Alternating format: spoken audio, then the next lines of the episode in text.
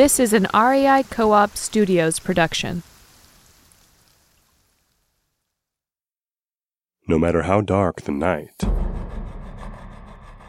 no matter how fast you run, no matter what is chasing you, you'll be safe if only you can make it to the campfire.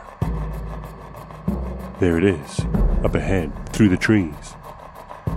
We're waiting for you, but will you make it? This is the Camp Monsters podcast.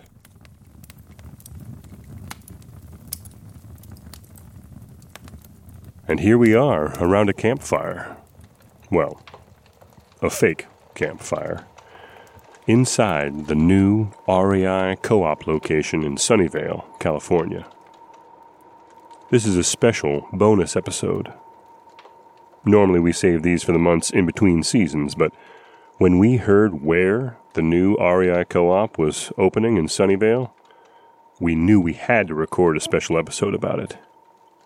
You see, the location of the new REI co op has a very haunted reputation. So, we thought we'd tell this short, simple little story that takes place in the same location that the Sunnyvale REI co op now occupies. Except, it takes place way back in 1970 when the first retail building was built on the site.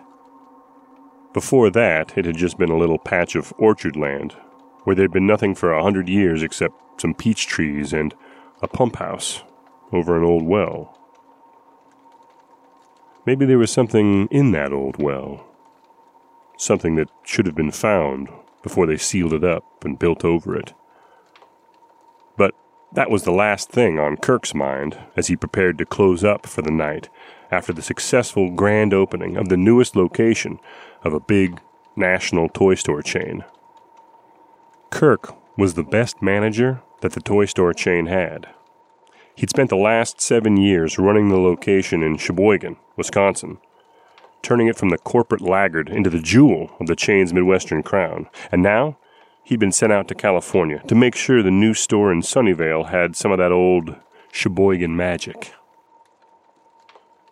And Kirk had done the best he could.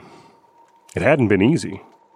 One thing after another had come up, and all of them beyond Kirk's control. Construction delays, contractors screaming at each other, accusing one another of sabotaging the other's work. Electrical problems, lights that turned on and off on their own. Inventory mistakes with items appearing in the wrong places on the store's many shelves, even when the stalkers swore they'd put them somewhere else in the correct spot. But all of those headaches were finally over with. They'd gotten through all of it, and tonight had gone very well. Oh, a little hitch here and there, but that was to be expected. That would all get ironed out in the coming days. It was a job well done, and Kirk was about to head home for some much needed rest when he realized that his night was not quite over. Kirk was standing in the store's office, which sat up a set of stairs above the level of the sales floor. One wall was lined with big one way mirrors that gave a view of the registers and down the long aisles of shelves. And as Kirk reached for the handle of the office door, he glanced down at the closed and quiet, but still well lit, store below, and he saw distinctly the figure of a child walk up the last section of aisle 12 away from him, and then turn behind the end cap of aisle 13 and disappear from Kirk's view. Well, there was a reason why Kirk was the best manager the toy store chain had experience. He'd seen it all. And this kind of thing wasn't as uncommon as you'd think. You see, kids would get overwhelmed by this amazing place filled with all the toys they'd ever dreamed of, and they'd wander off. Decide they were going to stay there and live with the toys. Well, the parents would almost always miss them and come frantically to the manager, and then a little search and maybe some light bribery would bring the child out of hiding and reunite them with their parents. But on three separate occasions in Sheboygan, Kirk had run into situations where the kid hadn't been missed until after closing time. Maybe the two parents left the store on separate errands, each thinking the other had the child. Or the kid came from a rough home with some kind of unreliable caretaker. Lost children were just one of the occupational hazards of running a toy store. Well, it wasn't how Kirk had hoped to wrap up the first night, but he knew how to handle it. Kirk stepped out of the office and shut the door silently behind him. The first time this had happened to Kirk, back in Sheboygan, he'd made the mistake of calling out to the child. And then he'd ended up having to bring most of his staff back for three hours of overtime, taking the store half apart to find the kid's hiding place. Kids are the world's best hiders. You didn't stand a chance if you gave them a head start amidst all those crowded, colorful shelves. No, calling out to the kid was a rookie mistake and Kirk was no rookie. So he stole quietly down the office stairs and past the registers, hoping to get close to the child before they realized he was there. It was a long walk down aisle 12. It was a big store. The lights shone brightly from above, row after row of long fluorescent tubes, and reflected off the shiny tile floor below. There were no shadows anywhere. The thick rubber soles of Kirk's shoes squeaked once or twice as he walked softly across the freshly waxed floor, and he winced.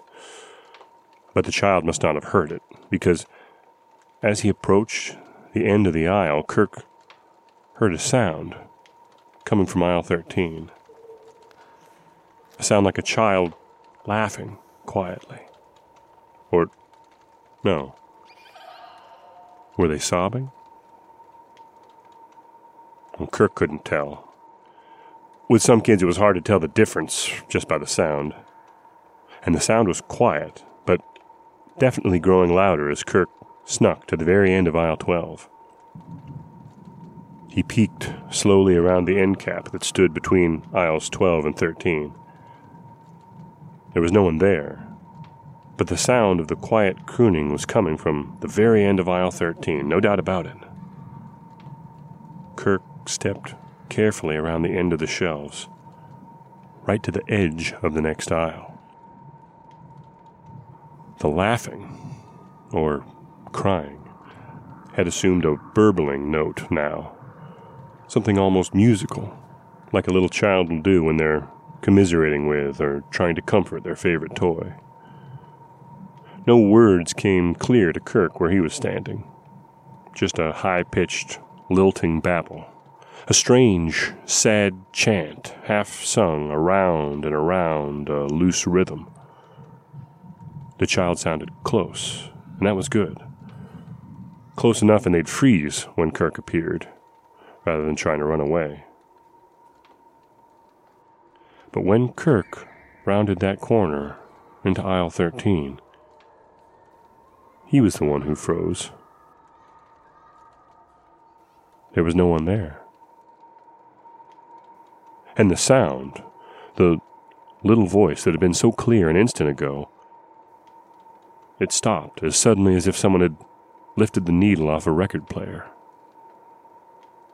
And Kirk was left staring at a shelf full of rowdy Ralphie dolls, with their stuffed felt faces grinning dumbly at his and their pale brown nylon hair standing up wild all over their heads.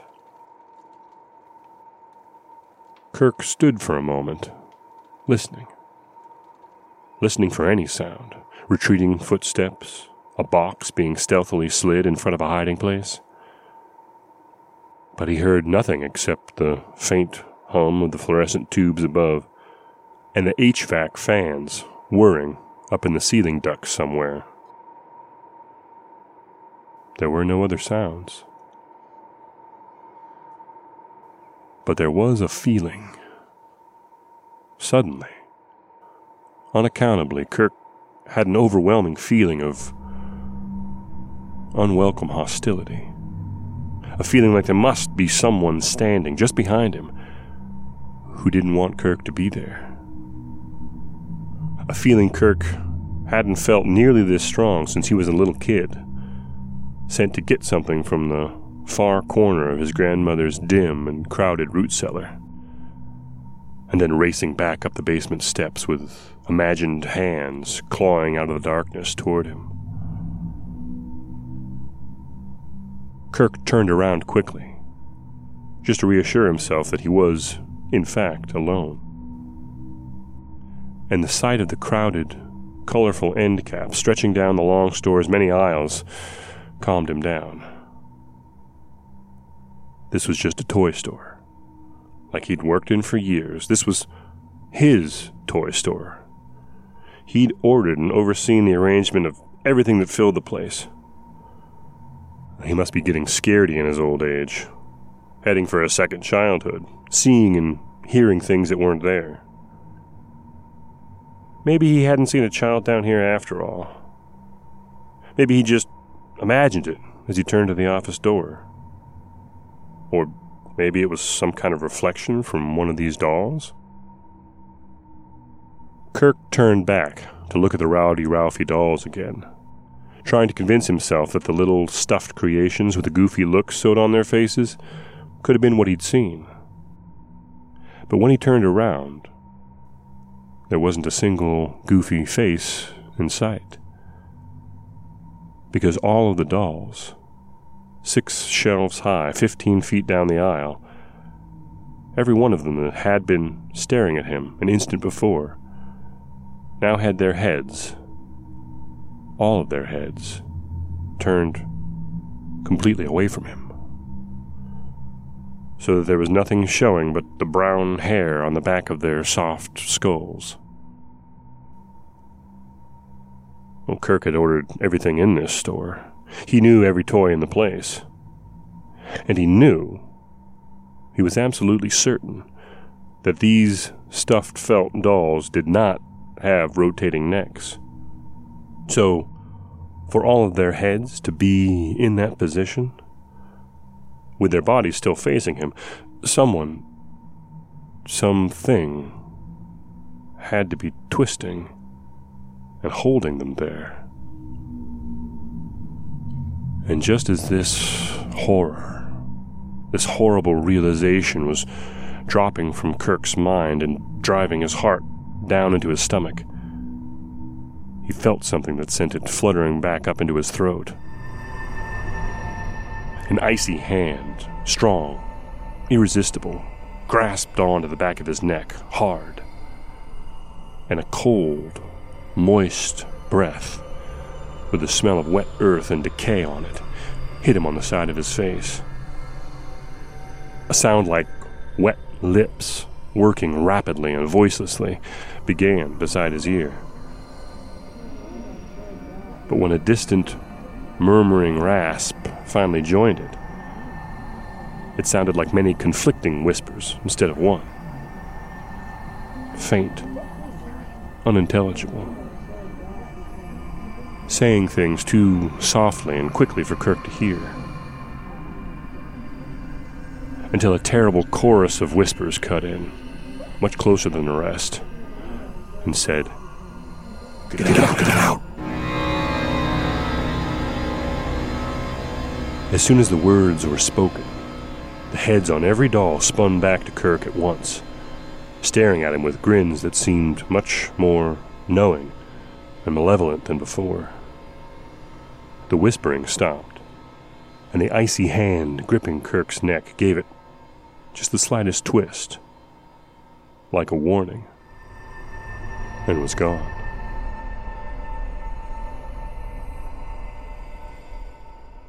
And Kirk was gone too.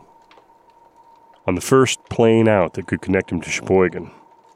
He recovered, but he's never been back to Sunnyvale. And if he did come back, I think he'd probably take advantage of the curbside pickup option that's available at most REI locations, including Sunnyvale. You just order online, wait while your order is prepared, and then pick it up without ever having to get out of your car. Just so convenient, you know? Kirk's was just one of many similar experiences that plagued that toy store from the time it opened in 1970 until it closed in 2018. But where do these strange phenomena come from? And what do they mean? Many theories have been put forward and then debunked. The truth is that no one really knows. Now that the REI co op is moving in, with a grand opening on Halloween weekend, no less, Will the phenomena continue? Well, there's only one way to find out. If you happen to be in the South Bay area this Halloween, or any time, be sure to stop on by. And if you're in the store, looking at some Yeti camp chairs, when you suddenly feel an icy grip on the back of your neck and you hear a voice whispering, Buy, buy it, buy, buy it. it. Well, Good advice is good advice, no matter where it comes from. As for us, well, there's no need to put out a fake campfire, so we'll let the flickering flames continue to light up this empty store while we test out these new sleeping bags and tents. But if you wake up in the middle of the night and think you hear a child laughing or crying back by the racks of winter coats, just remember we're the only ones in the store tonight. At least, we're supposed to be.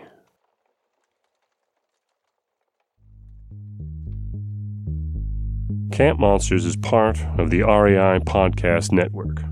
Both the laughing and crying sounds were made by our senior producer, Chelsea Davis, and recorded by our engineer, Nick Patry. Our executive producers, Paolo Motola and Joe Crosby, both prefer working for REI over their old jobs at the toy store. Uh, clean up on aisle 13, fellas. This special mini episode was written and performed by yours truly, Weston Davis. And just a reminder that the stories we tell here are just that stories. Sure, they're based on things that people claim to have seen and experienced, but it's up to you to decide what you believe. And how to explain away what you don't. Thanks for listening. We'll see you soon.